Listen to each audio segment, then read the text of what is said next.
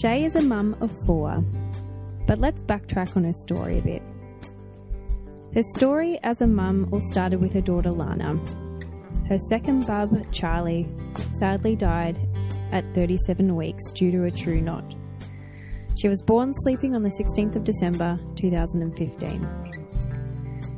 Lana was only two years old, but six weeks after the death of Charlee, James had started his journey. A few months after the birth and death of Charlee, while also being a mum and newly pregnant again, Shaye took on a project to help overcome her grief and anxiety and hashtag mumlife struggles as a new but bereaved mother.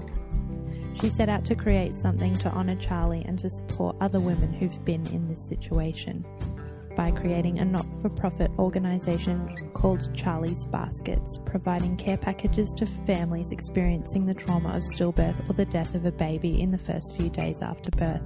Currently, Lana is almost five and James is almost two. And she's pregnant again. You can find Shaye at her website, shayewoodhouse.com, which is S H A Y E W O O D H O U S E, or at Shaye Woodhouse on Instagram. And we will have all those links in the show notes. Enjoy. Welcome, Shaye. How are you today? I'm great, thank you. Thanks for having me, Sarah. Yeah. Well, before we sort of jump into your story with Charlee, we would just love to sort of hear where you're at right now. So, um, just sort of what's currently going on in life and what's going on with Lana and James and things. So, and how you're juggling life. Mm. I think it's a juggle for everybody, isn't it? At the moment, Lana is four, and I'm looking at primary schools. So that is fun, nerve wracking, exciting. First child going to school. Once you've got one out of the way, I think it's easy for the others, but still, still, yeah, very nerve wracking.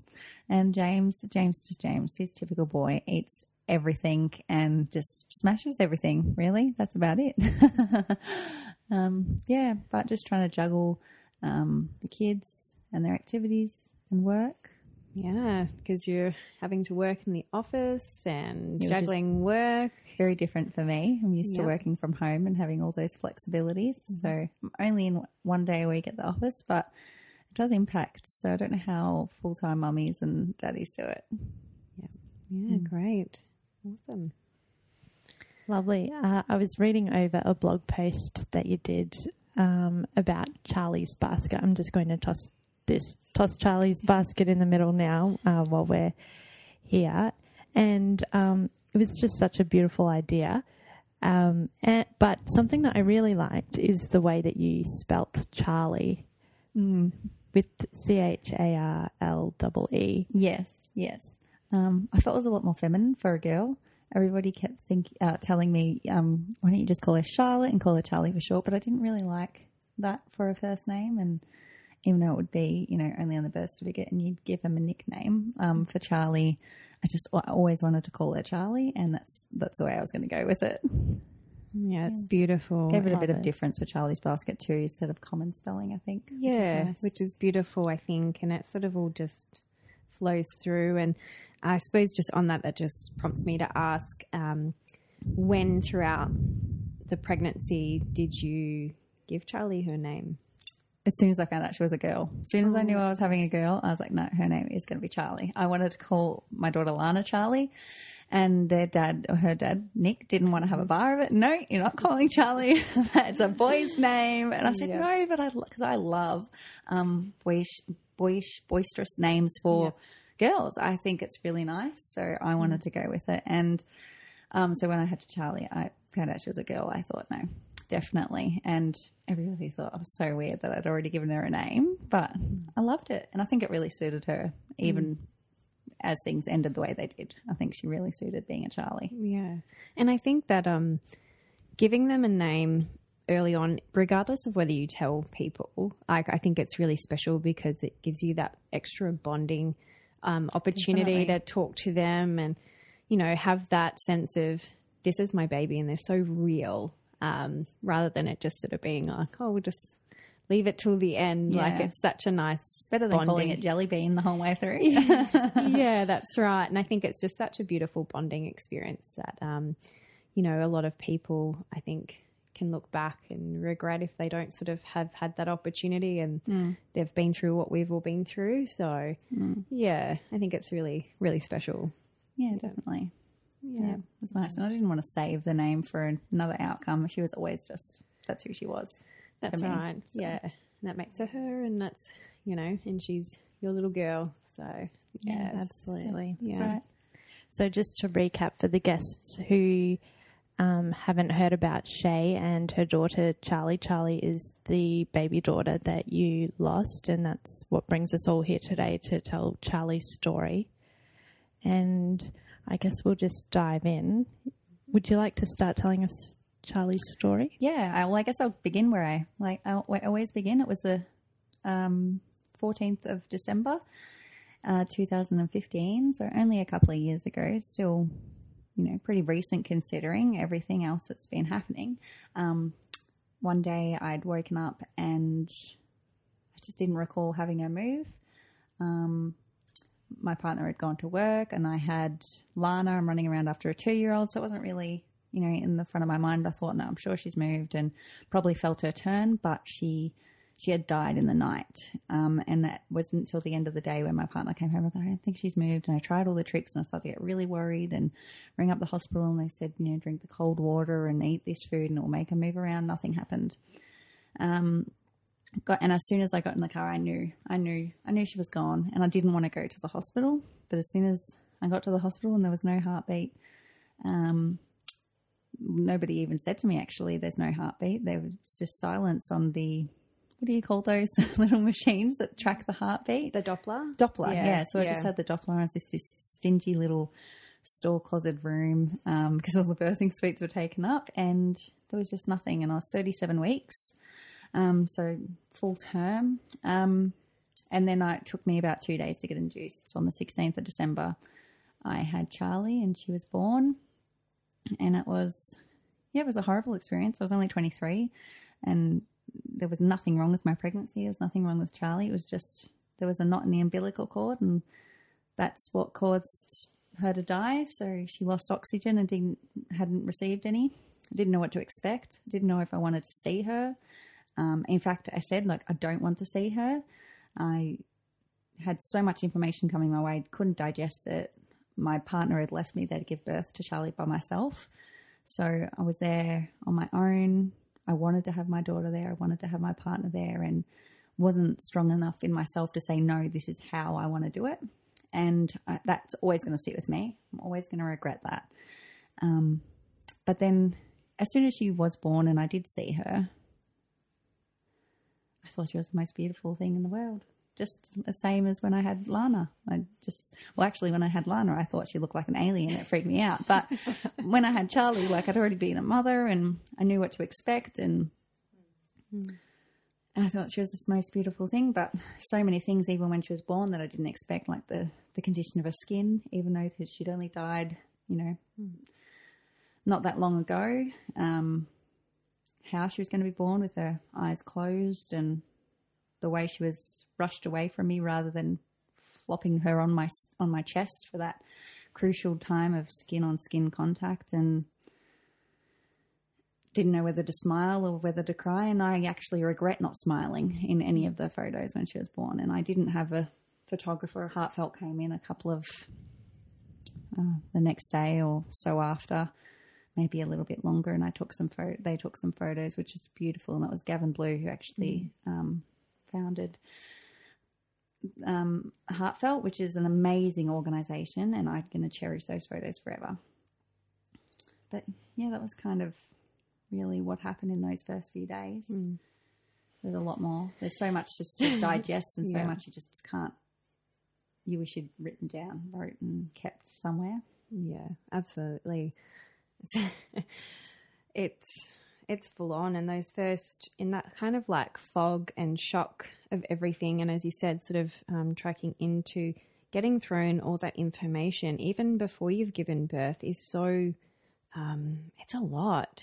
So I think by us sharing, which is one of you know one of the many reasons why we're doing this, is so that people maybe can kind of get informed a little bit more and just Yeah. sort of understand that these things are going to happen and they're throwing so much at you and mm-hmm. it, it's hard to digest. It mm. really is. You're only retaining about like i reckon for me it was like 5% Oh, of like what's getting thrown at you and Yeah, even the days after and it's so it's so hard and well, um, you're picking up funeral selections and funeral parlors or caskets and everything before you've even given birth. Yeah. So it's yeah, it's really mm.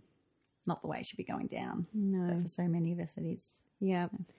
I have so many questions, but I'm going to dive into just um, maybe just talking more about if we'll just sort of extend on with Charlee with the knot. Um, do they know when that possibly happened, how that might have Well, I, happened? I didn't know until after she was born. Mm-hmm. So Oh, I was asking the whole way through, like, why has this happened? And you know, the common answer is mm, we don't know, and sometimes it's just something that happens, and it could be anything. And and as soon as she was born, and I did, delivered um, most of the the cord, I still hadn't. Um, still had the, the placenta and everything. Um, it was very obvious how she had gone. It was very massive. I don't even really know how to other than describe it. It was a massive true knot, and that's the way it was called to me. And doctors came in and took photos of it for um, educational purposes and things like that. And it was just clear I didn't need to go into any further. Uh, I didn't need to do autopsy or anything like that because it was very clear that that's how she passed away. But other than that, that's all I knew that there was this this, this knot, and there's no way really to explain why there's a knot other than you know maybe you had an active baby maybe their cord was a little bit longer maybe they twisted really early in the pregnancy the wrong way and the more they grew the tighter it got in the wrong position and that's all That's like you know very, um, very impressive that you took on the fact of like allowing them to come in and take photos for research purposes and things like that. So, you know, in, in those moments, you generally will keep. I mean, most people want to kind of just recluse and just not really. I mean, you don't know what to say or do, Yeah. but. Um, i always put my hand up i don't mind yeah, I think I think it just shows, um, you know, another part of you know who you are, and um, if, you know if you can use that to give back, you know, and hope for someone else and things, which I think is really, which is a really beautiful thing to do in such a very raw, vulnerable moment. So, yeah, so Yeah, I wanted to um, throw that in. oh, but any any any way that I could have, you know, if that can help one student that's going to be, you know, there for a mother and their family through that experience, or if that's going to prevent or you know create more research into being able to develop something so they can tell before. Because I mean, if Charlee was induced the day before everything had happened, she'd be alive. Yeah. There was no reason for her not to be alive. Um, and if that can do anything for that, then why wouldn't I do it? Like it's just so important. There's no research really available, very minimal research available to prevent stillbirths, and you know there hadn't. There's been no decline in a, in a, over a decade, and it's just like astonishing. After I got into that space, because I, you know, had nothing to do with any of that before I'd lost Charlee. Um, anything to prevent or to help somebody is just so important to me, Yep. especially after that. Absolutely. And you know what? And and a, a lot of bereaved parents sit in the same boat. Like once they've lost a child, mm-hmm. it's they don't want anybody else to ever go through it. So it's all of a sudden this like thing in their life that they become very, you know, attached to and trying to do anything they can to help someone else not have to go through it. Mm. So because the pain is the pain is just yeah, it's Oh, that's indescribable. That's right. And it's not a community you want to be a part of, but it's an incredible community, Yeah. you know, once you are. So. Mm. Mm. Would you like to tell us a little bit about finding out you were pregnant and your pregnancy with Charlee? Um, I became once I started trying, became pregnant very quickly, and told Nick, and he was very shocked. He was uh, he couldn't believe it. I just was making dinner and he came home. We'd probably been trying, it's probably my first cycle. Once we started trying, Lana was just over one. Um, and said, "Oh, guess what? I've got something to tell we tell you. You're pregnant, aren't you?" Yes, I am.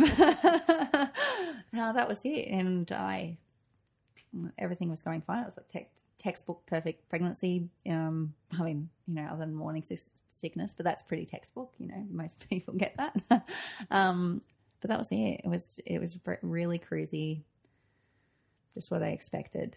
I was very lucky. I was very lucky. It was um, considering all things. It was, you know, if it's anything I can take away from Charlee and having her, it was a really good pregnancy and even though she had passed away, it was a really good birth as well. So I get to take that away as well. It's not traumatic in any in any sense, it, uh, other than there was a tragedy. That's all. Um, there's nothing else really to sort of say about the pregnancy because it was just so what you call, I guess, normal. You know, Yeah. Well, I suppose then that sort of leads into because you were just saying that it's, there was nothing sort of other than the fact that she died. There was nothing that was sort of too traumatic about the pregnancy or the birth.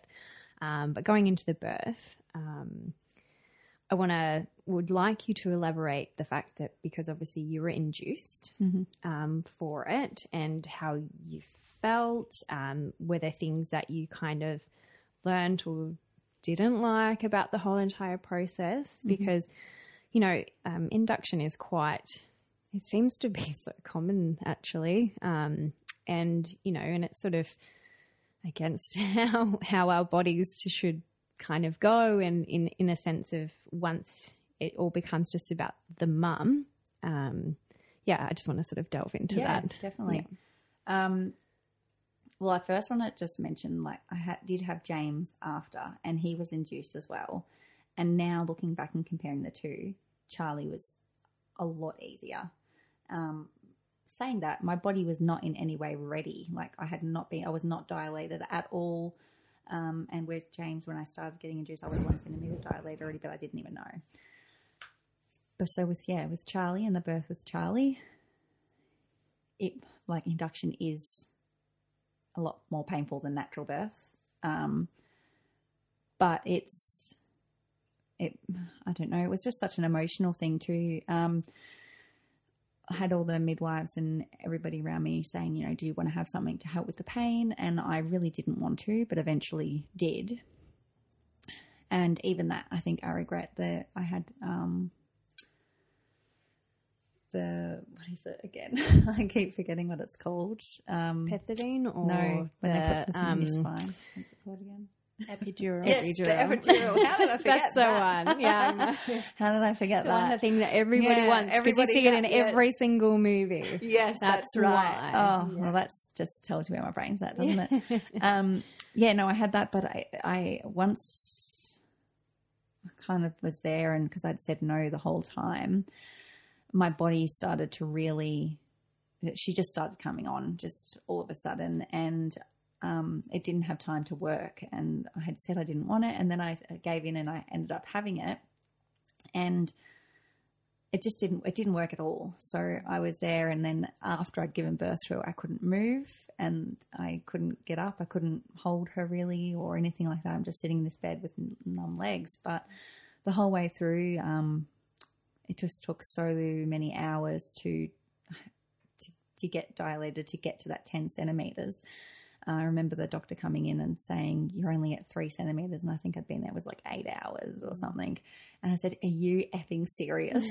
Mm. like, are you serious? And she looked at me with this look on her face, like, Oh, don't talk to me like that. Mm. Um, but also didn't say anything because she knew the situation was quite delicate. It just took so long to dilate. And I just remember having the gas and laying there and quiet and not having anybody there with me. It was just such a lonely time, except for every now and then the bereavement counselor, um, organizer coming in and out whenever she did. And I just thought she was knee high to a grasshopper, and she's just telling me all this information about, you know, funeral homes and uh, what you can do and that was really all what my birth experience was about. It was about talking about these things, but it was still, you know, dilating and everything, even though it was a really long time because my body wasn't ready to do it. It was, you know, it was pretty good, I guess, considering all things. Um, I just didn't want to let go. Didn't want to let go of Charlee. Yeah, and that's totally fair enough, isn't it? So, um, and I'm just going to keep jumping in. Yeah. because obviously we've spoken about this um, number of times because we've known each other for quite a while now. Um, but just so that our, you know, for for a lot of people, you said that you're alone. Um, your partner had just decided he didn't want anything to do with it, and just for him, obviously that was his process. Yeah. Well, But he yeah. he was there for quite a bit, um, but then, like I said, I was mm. only a couple of centimeters dilated. It was going to be a mm. lot longer, and I said, "Well, you may as well go home with Lana for a little mm-hmm. bit." And then he just didn't come back. Yeah. So I was calling him and saying, "You know, you've got to get back here. Yeah. Can people please call him?" I think we called him about five or five to no, six, seven, eight times, probably more. Mm-hmm. um, and he just like, "No, I can't come back. No, I can't come back." So I think it was once he left, he just couldn't return. yeah, that reality for yeah, him and yeah. facing all the things that he obviously it sort of dawned on him the reality and once again sort of his coping mechanism but that wasn't helpful for you um, and what you needed And I'm also I was 23 when that was happening. He's only a year older than me. So 24 year old 24 year old men men are immature at the best of times. Yes, that's and right. to be 24 and to be a young father and then to have lost a baby, I think was really hard. And I, you know, always hold that you know he wasn't there for me, but all, at the same time, I do understand. Like he was Mm. very young, and it's it's hard for me to go through, and I'm quite a strong person. So I think, but yeah, it wasn't like he made the decision to Mm. no, I can't be here with you. He just couldn't return. I think it was once he left that hospital, the whole reality of reality of it just hit him probably like a ton of bricks as soon as he walked out. yeah and especially having had you know um, you know healthy you know great child who's just filling your life full of so much joy and you're just getting to the very end and all of a sudden it, your world just completely changes. Um, for them it is it is also so different but is sitting in the space here today because we're obviously not going to you know talk about his his issues um, and things but but for you um, all those feelings and obviously this is what's led you to you know do charlee's basket but um, the things that you need um, like what what helped like what missed because you know not having not just you know you have the support because there are people around you in the birthing suite but they're not your support people. Um, so regardless of whoever they are your support person i think missing those crucial people um, for you what um, Yeah, I know what you're saying. yeah. Um, well, I think looking and what that's why I started, did Charlee's Fires because when I started to look back, I didn't realize how much I didn't have at that time that I needed to have, and it wasn't just like I had had an amazing midwife um, who I love, and and then when she had to leave, she passed me on to another amazing midwife who delivered Charlee um, and they were great. But then it was even just, you know, the overload of information, and I didn't have any family that wanted to sort of come down. I did have a family member come down, but it's probably the worst thing that could have happened. um, and and Nick left. Um, so then it wasn't until I left the hospital I thought, well, you know, what if there are people out there that are like me and they don't have a strong family support network or friends that can come down and um, and help them through that that you know are strong enough to go through that with you. Um, you know, I could have really used some essentials that could have really helped me take care of myself.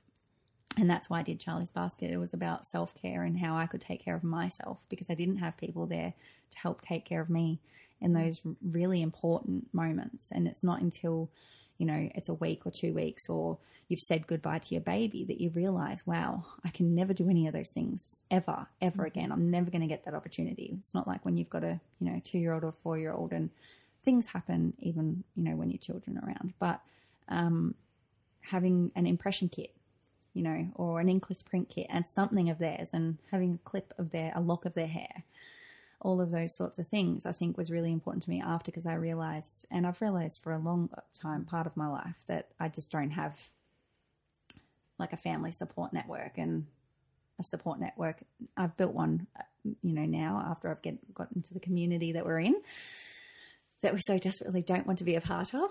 Um, but, you know, at that stage, that's what I needed to do. And that's why I wanted to do Charlee's Basket in a different way because a knitted teddy bear just wasn't enough for me.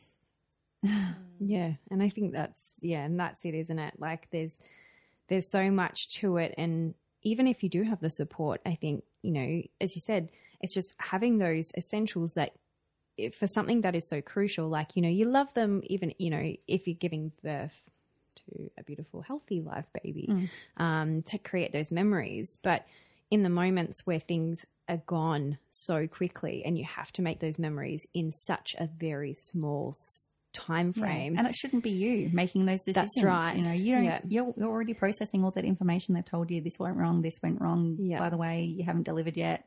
Pick a funeral. Um, and you, you know, you can't make all those decisions. Oh, I need to have this. I need to have that. Like, you Yeah. need to have that there for you already. yeah And it shouldn't be this the luck of the draw from whatever hospital you go to. It should be like a standard. yeah That's what I wanted to do. Yeah. And I think it's a beautiful thing as well. You know, I, I know I, being on the receiving end of a Charlee's basket myself was just, you know, a huge, huge help. And just having the things that every time we went back into the hospital to, you know, visit him and spend time with him just made things so much hmm. easier. And An activity to do and to share with him. so, you know, and trying to do the imprints with the, you know, and like sadly enough, like a baby that you don't know how to mm-hmm. figure out how to do things with because obviously they're just being a lifeless baby. It's, it's, it's a very tricky situation, but you know, it's stuff that we look back um, and as hard, as, uh, hard, as hard as it is, um, you know, making those memories are just, you, you can't, you can't put a price on that like ever. Yeah. So, Yeah, and I think that's like I wanted to have those things in there because those were things I regretted I didn't get to do, and I didn't want somebody else to have that regret. And even if they didn't want to do it and they did it anyway, and then they tossed it away, at least they had it if they were strong enough to look back at it later. Because not everybody's going to be you know, as strong as you are, where you know you can you can do mm. that and mm. really have enjoyed it. Mm. Some and some people might not even do it themselves. The the items that are in there, like the impression kits and things, but um, anybody that's there that can do it for them, for them to take home, I think's something that they can cherish forever. yeah. Mm. I just find it so interesting that you called Sarah strong, but and not that I disagree with that at all. I believe you're both amazing, strong women, but in you, Shaye, I see such an amazing resilience for you to walk that journey alone, to walk through your labor alone and make the decisions alone, and then to pour all of that um, resilience and strength that you had into Charlee's basket and in Charlee into Charlee's legacy is just Thank you. astounding to me.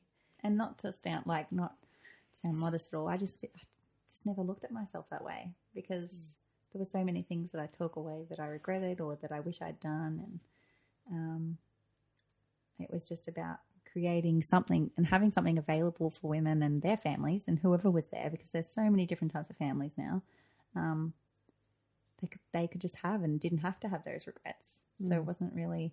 I never looked back and thought, oh, I'm so strong because I didn't have anybody there. I felt felt weak. In fact, I felt alone and isolated, and I just wanted to help that in any small way. Because obviously, I can't be there for every family and be like, you know, let's get through this. Um, Not that you know it's about just getting through it, but having something there to acknowledge their baby and their situation. Yeah, because it's all those things that you look back on, and there's no matter how you go through it, I think you always look back and go, I could have done more. There's always that, always that. Um, one more hold, one more like cuddle, one more, you know, just another handprint or it's just anything. Um, but yeah, so if uh, that kind of just leads me into wanting to know what would you have done more? I would have gone into the hospital more.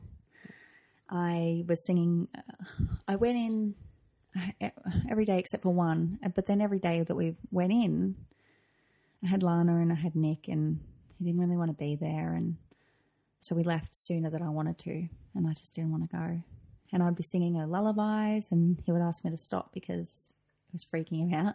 then I was singing nursery rhymes to a, a dead baby, mm. a baby that's floppy and cold and mm. um, just been rolled in in a.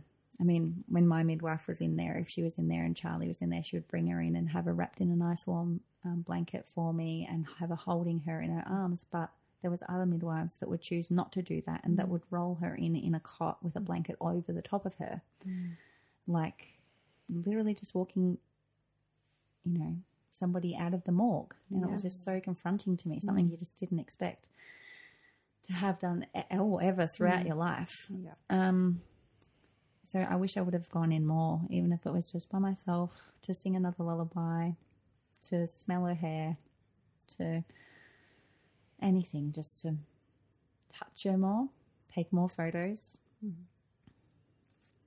Yeah, all of those things. Yeah. Everything that you want to do with a newborn baby. Yeah. That's, well, that's breathing. Right. Like yeah. that's yeah, I just I wish I went in more. That's yeah. what I wish I did. Yeah, well, that's nice, and that's the thing I think um, for anybody listening who is potentially about to go through it all. It's just as much as it, you know, prior. I think every every mum, especially the well, you know, I'm sure the the partner feels the same, and if not, probably worse actually. But you know, you hear it off so often I don't know whether I want to hold my baby. Yeah. Because you don't know what the baby's going to look like. Yep. Um, and that can happen anywhere in that sort of gestation period, and especially a bit more earlier on, because I like you know from what I've heard, a lot of people that's where it really because you don't know what they're going to look like. Mm-hmm.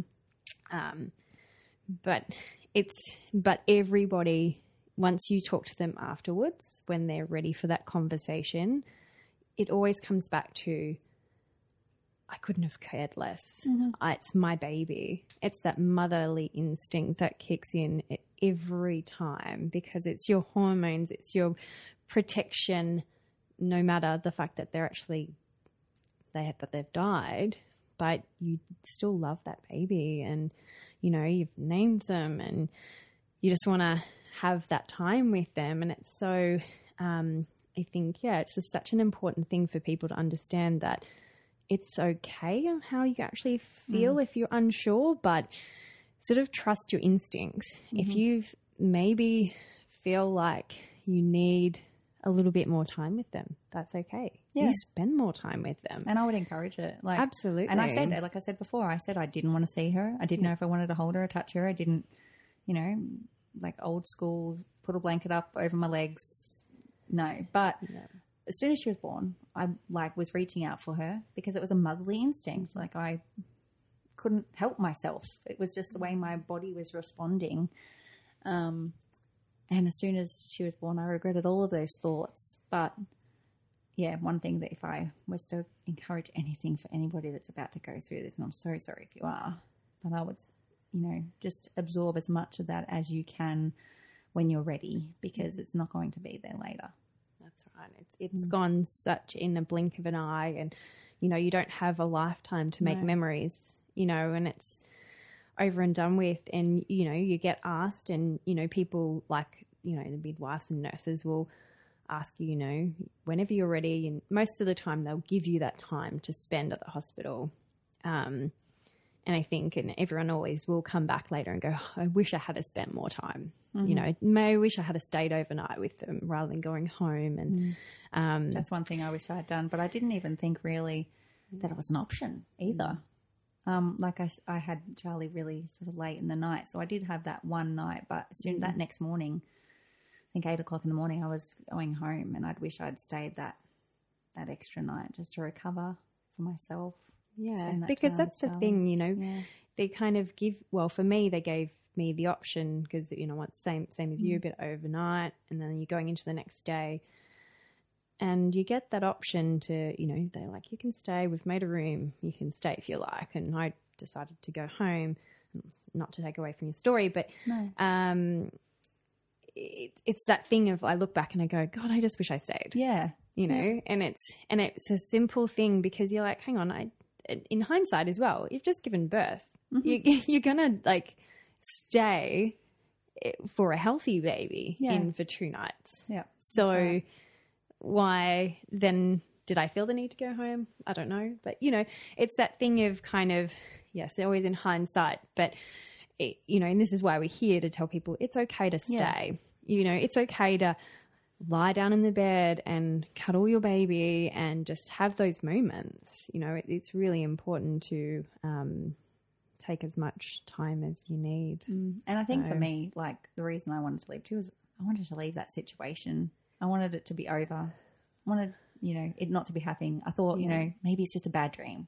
I'll go home, I'll wake up in my bed and I'll still have my baby in my belly and I'll be in in a couple of weeks, you know. It but it wasn't and it's what was happening. Hmm. Yeah, it's that real like check out of reality, you know, and y- yeah, and that's that's it. Like a lot of the time, you just want to wake up and it's all been a really like you can't even say bad dream. Let's say nightmare. It's hmm. an absolute nightmare. Hmm. So, but yeah, it's not the reality though. So Um, I'd just like to take a couple of steps back to um, you labouring with Charlee. And like you said, it was quite a, a long, drawn out labour with your induction. And I'm just imagining you there alone, but also this bereavement counsellor coming in, giving you information about starting to create a funeral for Charlee. Would you like to talk a little bit about how you made those decisions and how Well, that played out? a big clipboard. Sorry cut you off. Came with a big clipboard and a big, big wad of papers. Um, but yeah, when she came in, she, you know, just was saying, "Oh, you know, we have to make these decisions, and we'd like you to get this, you sign these waivers, but I'm going to put these other pa- this other paperwork down for you to read." And I don't think I read through anything. Um, I just signed whatever they said I had to sign, and wanted to be alone. Well, I actually had my midwife. I asked her to come and stay with me, and and she did for a while. And she was going to stay overnight with me, and then she's like, "No, I have to pass you on to the next person because well, we didn't know how long it was going to take." But making those decisions was was just like a fog. I don't really remember making any of the decisions. I remember that I didn't want to have her buried. I wanted to have her cremated, and that was sort of the only thing that I was adamant about. I I knew I just wanted to have her with me always. I didn't want to have to one day move and not have her with me. I didn't want to have her um, wherever she was buried to be vandalized or anything like that because I'd read and seen those things happen before. And that's not to say that that's not the right decision for anybody, but for me, I knew that that's what I wanted to do. Um, so we just made arrangements for that, and she was telling me about the costs of what those things were going to be. And we didn't really have the money for any of it.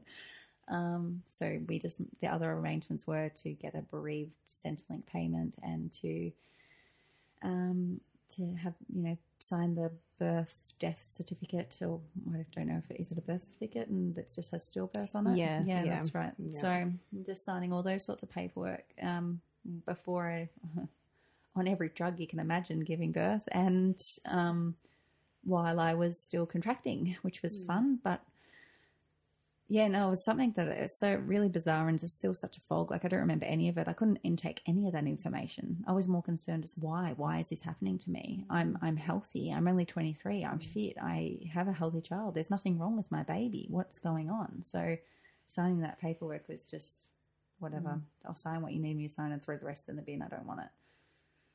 So that was it. yeah, Wow. Yeah. Just did I just can't even imagine what that feels like in terms of going into the hospital knowing you had to give birth to Charlee and that she wasn't alive and then to transition so quickly into coming to terms with the fact that your baby had died and going straight into creating that funeral and making those mm. decisions. I was making all the phone calls to all the family too, by the way, while I was doing that. I mentioned that because Nick stopped talking as well. Uh, so he couldn't say, he wasn't speaking to anybody, wasn't even speaking to me when he was there. So I was calling everybody as well to say, look, by the way, this has happened. I'm, we're going to have the baby. And then in between all the paperwork as well. So it was, it just was different. so much, so much for you to untake, um, which is, you know, it's it just it's just like that for too many people too. that, yeah, and that's the thing, and, and trying to have to tell everybody over and over and over the same thing, um, and not having that person to be able to do it for you is really hard. So, yeah, it just sort of comes back to the whole, you know, the resilience of just how yeah. you, you know, you're how. I mean, at the end of the day, you're kind of thrust into that, and you had to just do it. Mm, well, that's what I was just going to say. Yeah, you just have to do what you have to do. Yeah. no choice. Yeah, that's right. Not having any choices or any, you know, that support in the I know. end is is is tough. And I think when you once you've gone through something like this, you know, hopefully you don't have to, but you really realize that there's nothing in your control, That's and you have to do what you have to do. There is no choices Mm-hmm. um, about it. You just have to go with whatever. And once you decide, and it's too late, you've got to do go through with that decision. It's you can't go back and change it. So it's it's just the way it is. That's right. Um, and then if we kind of fast forward, Mm-hmm. only a few weeks after that, um, you were pregnant with James. Yes. so if we want to delve into that and um, yeah. Well, going back a little bit, back Yeah. to the birth of Charlee Yeah. while I was crowning, I was screaming, I'm going to have another one. um, so, yeah, six weeks after, I was pregnant.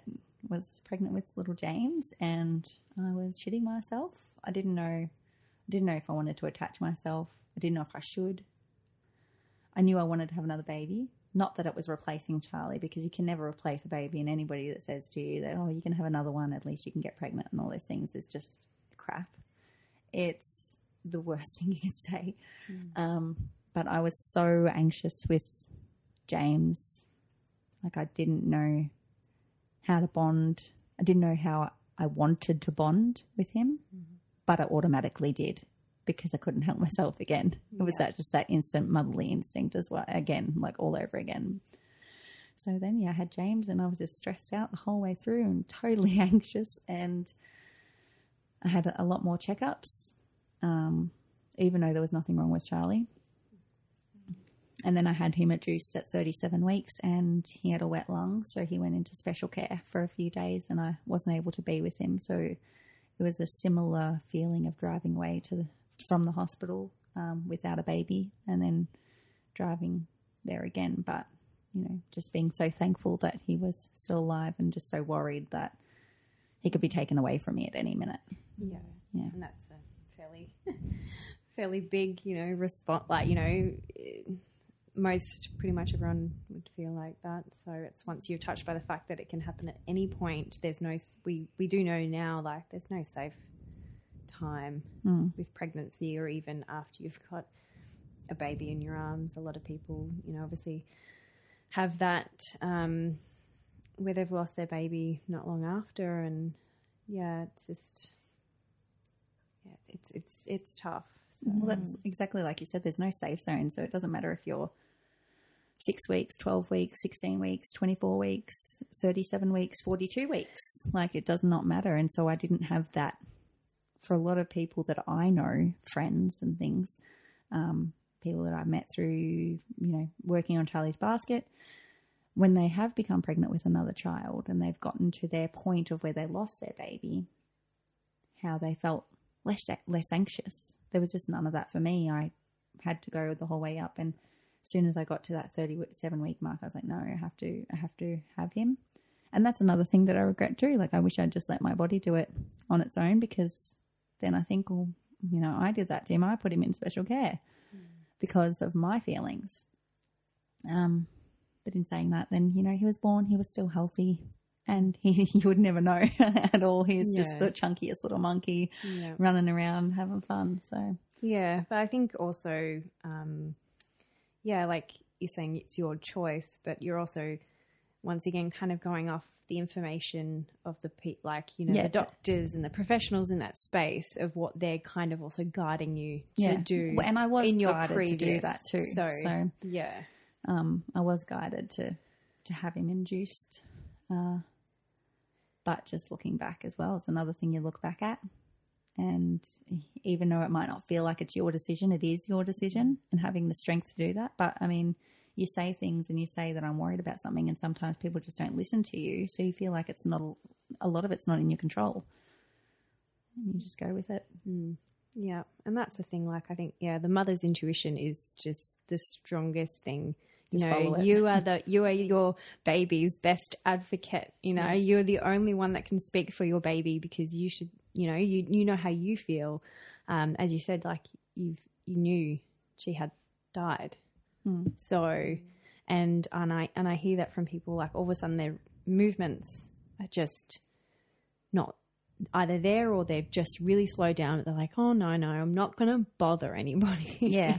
you know, I think that you know that's a big, big thing for people to understand that.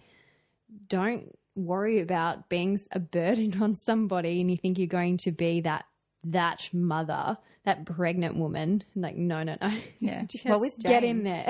I was in there like twice a week. so I think they were happy to see the end of me.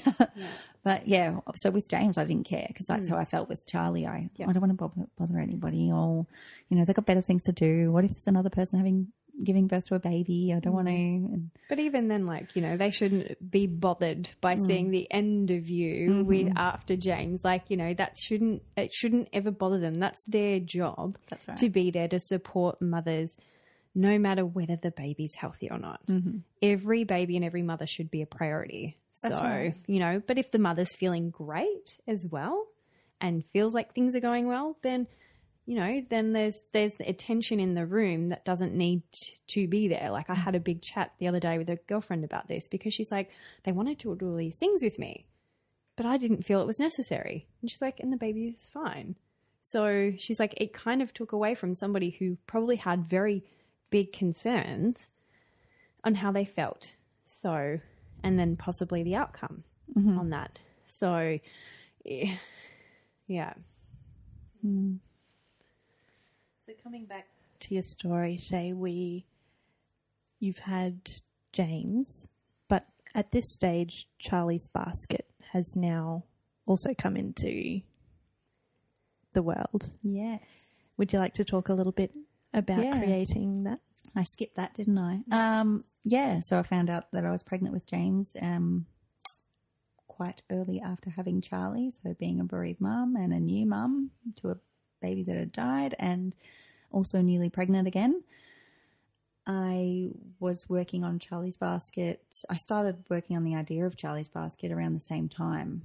I think I hadn't found out about James just quite yet. And then I also decided to go back to do my year 12 because I hadn't finished that. So I started doing that and um, as at a place where I could bring Lana with me. That was really important to keep her with me because I tried putting her into some different sorts of cares, but I just wasn't coping um, with the way she was reacting, as in she was upset. She didn't want to be away from her mum. There was a lot of grief and trauma happening at home with just losing her sister, and she didn't understand. Well, she probably did understand a lot more than I think. Um, so I decided to do Charlee's Basket as a. It was um, a project really from doing my year 12 was how can we help our community and something along those lines.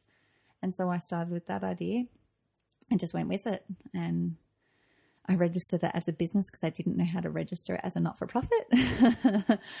and then finally registered it as a not for profit. And um, I just, I never had any bad feedback. It was all positive feedback and how can we help and how can we be a part of it. And I went to a business chicks event that somebody paid for me to go to, and I chased down Mia Freedman with a big pregnant belly, and my printed out, um, I guess you know, business.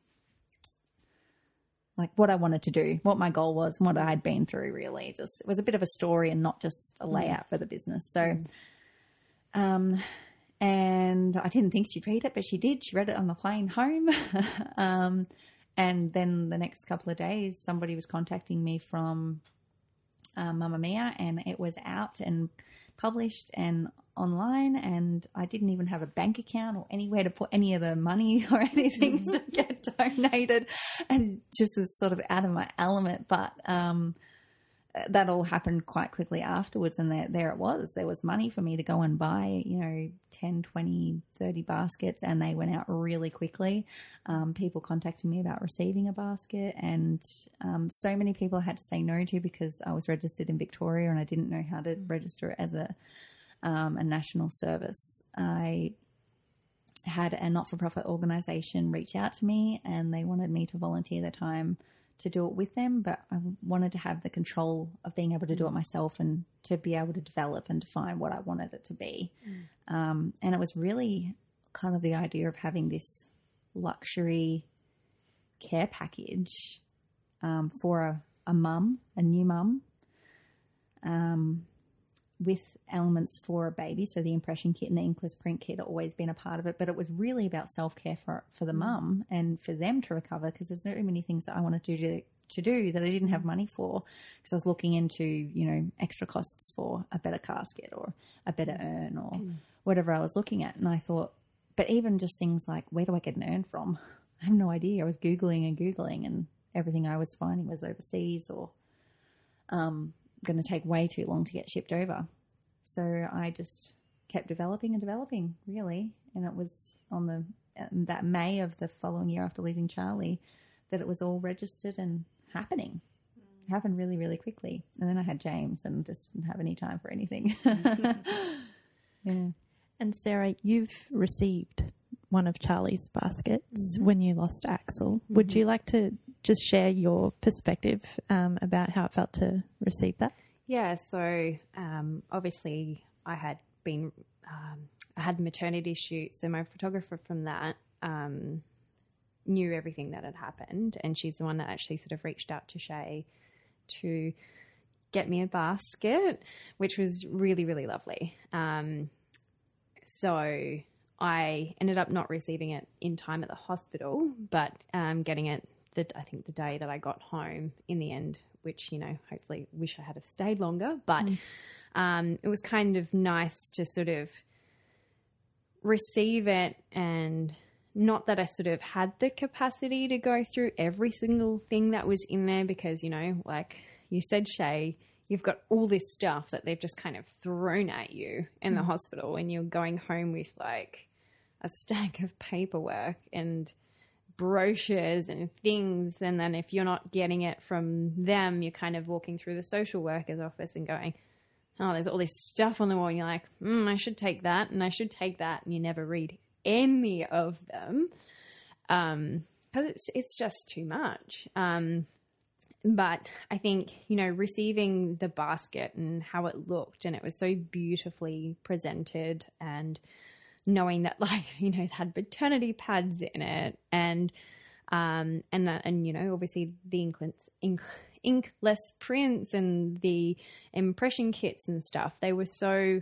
even though I, I did kind of have a little a couple of those things um it, even though we ended up doubling up i don't feel like that was a bad thing because we you know have so many things especially with the impression kits um you know, we used one of them just for his hands and another one just for his feet, and, you know, and just so many little things that are just so beautiful. And, um, and I think things like there were just a couple of little things for like Arthur in there, and, you know, it was, he like, you know, he loved that. So it was really nice for it to be like sort of an all rounded thing, very inclusive of even though it was really, for me, in a sense, um, but yeah, just being able to sort of not have to think about a few things. But it also then did prompt that the next day we went in to see him.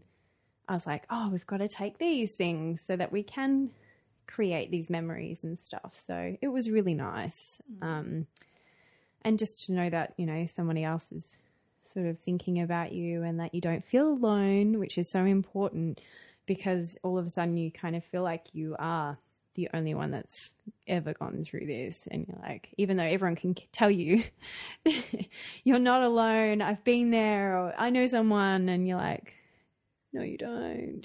like, you just feel so isolated. And, um, but yeah, it was, it was so, I think, yeah, really beautiful. And that sort of led me to reach out to you anyway, which I thought was really important. And Oh, I was so happy you did. and I'm so glad I did too. So, um, yeah, and I just, I just think it's um, really beautiful. And I know that I'm and Arthur are excited to plant our seeds next month. So, you know, because obviously we sort of missed that timing to plant them, obviously. But, you know, and now it's going to be a nice little project for us to do. And yeah, Still talk about Axel. that's right. Yeah. Yeah. So, which is really nice. But um, I'm going to throw into that um, with Lana. I know that she's been bringing up Charlee quite a lot lately. So, um, if you want to talk a bit about that, Yeah, well, just as you were saying about having the children's things in there, because I I'd even forgotten to mention those things, because it was really important for me to have something in there for siblings, being that Lana was two when I had Charlee, and she just turned two in that that past November. So um, she was obviously trying to talk a lot, um, and you know, really excited to be a baby, have a baby sister, and she. Um, I mean, like for half her life, she'd been trained. You're going to be a big sister now, and you've got to do this and this and this, and you can't do that, and you've got to be careful. And um, so to have like seeds for siblings to plant and a little toy in there or whatever I could sort of get my hands on, I thought that was really important. Um, and you know, I'm going to continue with that because I think it's so important. Like, I want to have more in there for dads, but it's just so hard. There's no real like one thing that you can give a dad. like, the, you know, there's the bearded dad, there's the corporate dad, there's you know the fit dad, there's the true blue Aussie dad. So, um, it's just yeah, so hard to have something in there. So the inkless print kits they come with a voucher to have the um, their hand or footprint turned into a piece of jewelry, so it can be cufflinks or a key ring or something. So hopefully, you know, that can be something special for Dad for Father's Day or something like that. Um, but with Lana, uh, she does talk about Charlee a lot. Uh, she talks about it more because I do Charlee's Basket and got confused when she was a little bit younger, calling her sister Charlee's Basket. Um, but we talk about Charlee nearly every night now. When we went with you to the Mind Body Spirit Festival, got some crystals and some glitter, and so now every night she makes still makes a wish. We still have enough glitter left. I'll probably have to get some more soon. So I'm vacuuming every morning, like, oh, I'll get this glitter. James is going to put it somewhere. Um, but yeah, she just wants to talk about her. She just wants to tell me she misses her. Um, and you know, I think it's just having that me spend that time with her to lay with her, even if she is just talking about her to have my attention. She she does she enjoys it. She tells me she wishes that she could use her clothes and mummy I would share my teddies with her and all the you know, lots of different things that big sisters, big siblings, older siblings want to do with their you know, brother or sister. Um but yeah, she she loves Charlee. She kisses Charlee's urn and we've got these glass slippers my midwife gave me. Uh, when she came to we didn't have a funeral ceremony. We just had like a viewing and some, had some time spent with charlee. So um, lana loves those little glass slippers. But yeah she just she she really wants me to have another sister. Told her it doesn't really work like that. No, no. she just wants to have a whole family there and Of course. wishes it didn't yeah. happen Yeah, yeah, which is which is very you know, it's quite normal. Um, you know, we just you know you sort of touched on the fact that you know they, they know more than what we actually know that they know, um, and their resilience in everything as well. Um, but how it actually affects them and their emotions and stuff, and sort of just allowing that space for them to feel, um, and allowing that conversation um, is is quite important. So, and obviously, not everybody that has gone through this um, has other children. Um, but you know, but for those that do, you know, it's um, parenting after loss is very is very tough um, because you already know what you're missing out on, and then them having to be so full on, and you allowing that time to grieve. Um, and you also even said with your grief, you haven't really had a chance to open yourself up to it completely because you know you got pregnant oh, like straight away, and um, with James, and and then sort of just utilizing your time into Charlee's basket. Yeah, trying to build something. Yeah, yeah, which is beautiful. But um, I suppose how has that sort of um, held space with your grief? Well, I guess at the time, like you said, it's hard to parent after you've had a loss. I didn't want, when I was a child, I come from a family with people that have got mental illnesses. And so I was kept at home a lot because they couldn't cope with going out. And I didn't want to do that to Lana because I you know, my child had died. So I needed to have reasons for me to have to get out of the house. So I put her in dancing and I started studying and I built a not for profit and I developed that constantly while I was juggling going to appointments and all the emotions that come with, you know, having a pregnancy after loss. Um, and that's what I needed to do. So having my grief, even though I shouldn't have, I put that back, way back, way back, and focused on trying to get Lana out of the house. But then I wasn't really present for her. Mm. I was too busy building Charlee's basket or, you know, developing something else.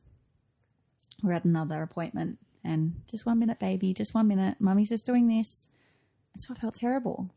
And then it wasn't until after I'd had James and I had a little bit of time off and now she's got a sibling and she doesn't get that one on one time. So I should have let that grief unravel, but I didn't. But I felt like I couldn't anyway because I didn't have that family to support me to help me with Lana. So I just kept busy. And that's what I needed to do at that space. And that got me through. That got to me where, where I am today. So I had to do it that way.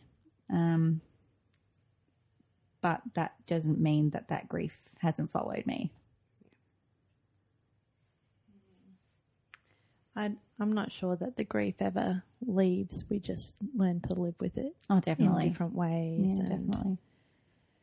Um, but just reflecting on what you've said, I still hear in the way that you talk about Lana that you have created space and ritual for her to talk about Charlee and to process that. So I think that that's really beautiful that you still hold that for her in in creating the wishes and the glitter, and that's that's really beautiful. I hope that if anyone's listening out there that uh, would like to create some rituals, that that's that's a really gorgeous one that they can do with their children too. Definitely. And that wasn't something that, you know, I would have ever sort of picked out for her to do. I've never really been around crystals and everything. And the more the older I get and the more I want to be involved in that sort of a space, that's just come with me as age and the way I've sort of driven myself to grow up a little bit. But um, she kind of picked that mm. at, when we went to that festival, and um, she was really confident and passionate about it. and Really wanted to do it, mm. and so I was really happy for her to do it. And the joy that was on her face just to talk mm. about her sister. And Charlee's not just mine; like she is Charlee's big sister. She's always going to be Charlee's big sister, and she even gets defensive. Like if anybody ever says anything, like she will defend Charlee, and that's just the way. I haven't taught her to be like that. Yeah. That's her natural instinct. Yep. And Which is been really built in her. nice. Yeah. Yeah. Because I um, yeah, I noticed that like yeah when we went there and um, obviously I sort of had her at that particular point and um, and the lady obviously wanted to give her this little gift and which was really nice and I sort of guided her in um, having a little chit chat and stuff and sort of said oh you know maybe you can make some wishes with Charlee and her eyes just her whole world just lit up the fact that I had spoken about Charlee hmm. to her um, and acknowledged it. And for someone who's not even what five, hmm. it was like you know to like see her un- like know that you know somebody hasn't been shunned for, like of of talking about her sister hmm. and in a positive light. You know, it was obviously very big for her.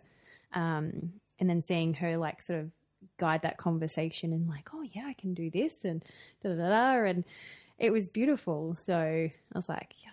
And then when you said you had, you know, started doing it, and I was like, great, like you know, she really.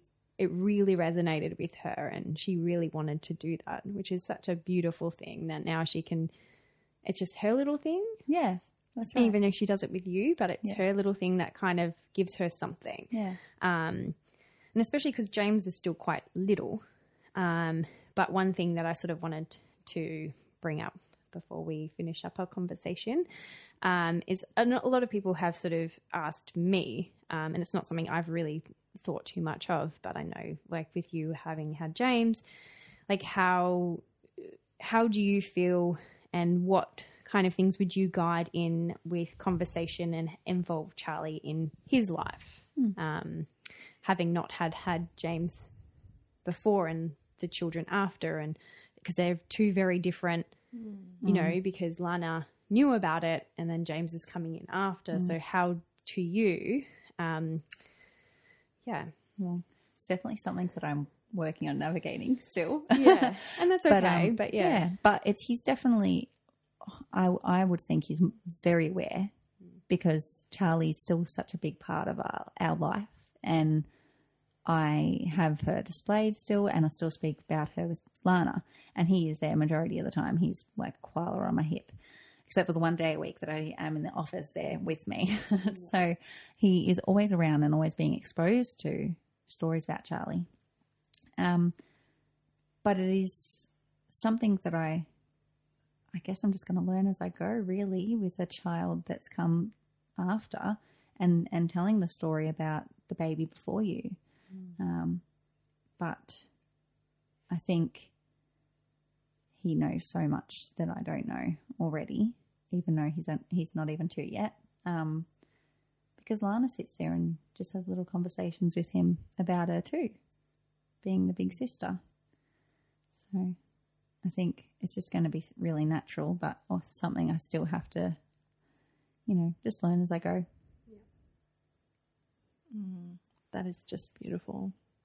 Thank you so much for sharing all about your family and about Charlee. And yeah, it's just been an amazing time to sit here and listen. So thank you for sharing the way you have. It's been beautiful. Yeah, and um, and it's you know, and it's something that obviously you know people can find you um, through social media. Yeah, I'm always yeah. love to connect with other people um, about it, and I do have people message me from time to time, and don't hesitate, just reach Mm. out and happy for you to vent to me if that's what you need, or just Mm. catch up and grab a coffee and tell me about your story. Yeah, don't mind because it's just you know it's about being mums together, regardless if it's your first baby, second baby. Doesn't matter, you're still a mum. That's right, and that's and that's a good note to um, sort of finish up on is that fact that you know, and that's why we're here, and we are still a mum no matter what. Um, you know, from once you get that first positive pregnancy test, you know, you're a mum, and that's something for everyone to remember um, at the end of the day, and that's why we're the Still Mama tribe. because we are, which is really nice, and you know, and it's um, we're very lucky um, to have Shaye not only just here today, but yeah, you know, for the fact that she's very open and is there to chat at any time to, you know, whilst juggling everything else. Like, you know, if she doesn't get back to you straight away, like everyone else, like, you know, we, you know, everyone will get back to, you know, it's really, it's really nice. It's very, um, it's a beautiful thing. So thank you. I could just go on and on. So thank you for having me Yeah. here today, both of you. It's been amazing. Yeah. You're, um, you know you you do you do already you know help so many people even just obviously with me. So it's um it's you know we're very grateful to have and honored to have you here today. And hopefully a lot of people get um get a lot from your um your episode and also from where you speak quite openly on on your Instagram account and you do have your blog so all the information will be there in our show notes and things So thank you so much for coming in today, Shaye, and for sharing Charlee's story with us. We're so lucky to have you, and I know that our audience is really going to love our story. Thanks again. The information provided on the Still Mama Tribe is for educational and informational purposes only. The information is not a substitute for professional advice or care. Please seek the advice of a qualified healthcare professional in the event that something you learn here raises questions or concerns for your health. Also, if you require support regarding your loss, Sands Australia has a national support line 24 hours a day. The number is 1300 072 637. Also, see our website for further resources and links for support.